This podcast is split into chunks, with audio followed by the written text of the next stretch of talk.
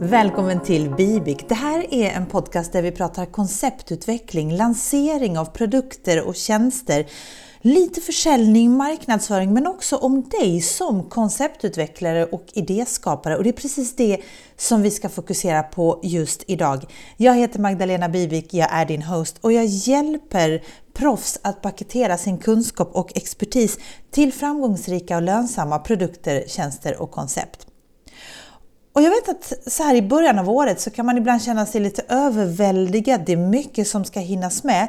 Det är mycket som ska göras och då kanske man blir lite fast och ingenting blir gjort. Och du kanske har en gedigen att göra-lista och du har saker som behöver bli färdiga och så, så känns det som att men jag, ingenting, ingenting händer. Du, du får inte tummarna ur du är fast och så kanske du har varit ledig lite grann och så är det lite kämpigt att komma tillbaka och du känner att oh, jag har inte riktigt momentum som jag hade när, innan, innan jag gick på ledighet.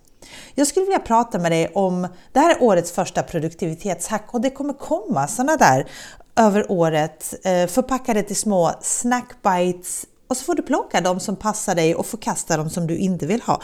Men det här är årets första produktivitetshack som jag tar till när jag känner mig lite sådär stuck. För låt oss börja från början.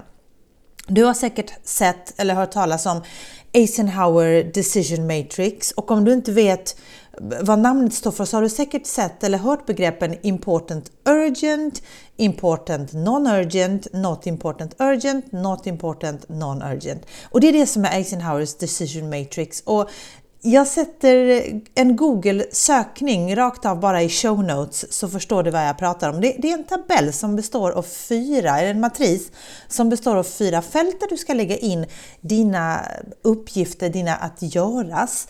Eh, och det gör jag varje vecka i det produktivitetsverktyget som jag använder. Och då har jag en matris där jag skriver in veckoplanering vecka 1, veckoplanering vecka 2 och där skriver jag in det som är important urgent och det som är important urgent det ska göras nu. Den står bara do, gör det nu. Important not urgent, alltså viktiga grejer som inte behöver göras just nu. Där ska du schemalägga och bestämma men de ska jag göra då och sen så när, när det väl är dags då blir de ju då important urgent. Not important urgent, saker som bör göras nu men, men kanske inte är jätteviktiga för dig att göra eller överhuvudtaget. De ska ju delegeras och helst ska det inte finnas så mycket där.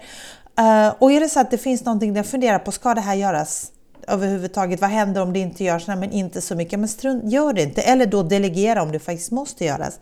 Och not important, non-urgent, de ska man ju delita överhuvudtaget. Det finns ingenting där av, av värde för dig att göra. Och so far so good. Jag lever efter Eisenhower Decision Matrix. Jag trivs med det, jag tycker det är bra. Jag brukar vara bra på att göra de här important urgent. Jag känner mig, jag känner mig duktig och det känns bra när jag har gjort dem för de är ju faktiskt viktigast.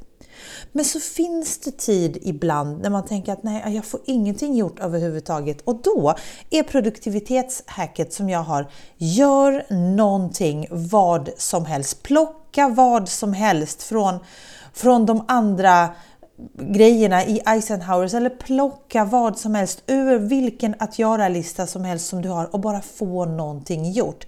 Jag vet att vi ofta gömmer oss efter alltså under det här att ah, jag får så många saker som jag bockar av i min lista men så kanske vi egentligen inte får jobbet gjort. Men när man är lite stuck och när du känner att ah, ingenting blir gjort, då är det faktiskt bättre, anser jag, att få någonting gjort även om det inte är important eller ens urgent.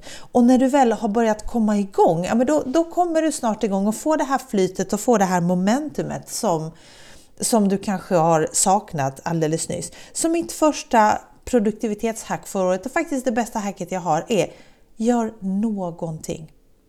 Om du, om du prokrastinerar och drar dig för att göra någonting som är ja, ah, jag vet att det här är important urgent, men jag bara kommer mig inte för. Det händer den bästa. Men börja med att göra någonting, men ha i åtanke att så småningom, tämligen snart, kommer du behöva ta itu med de här important urgent. Men börja med vad som helst.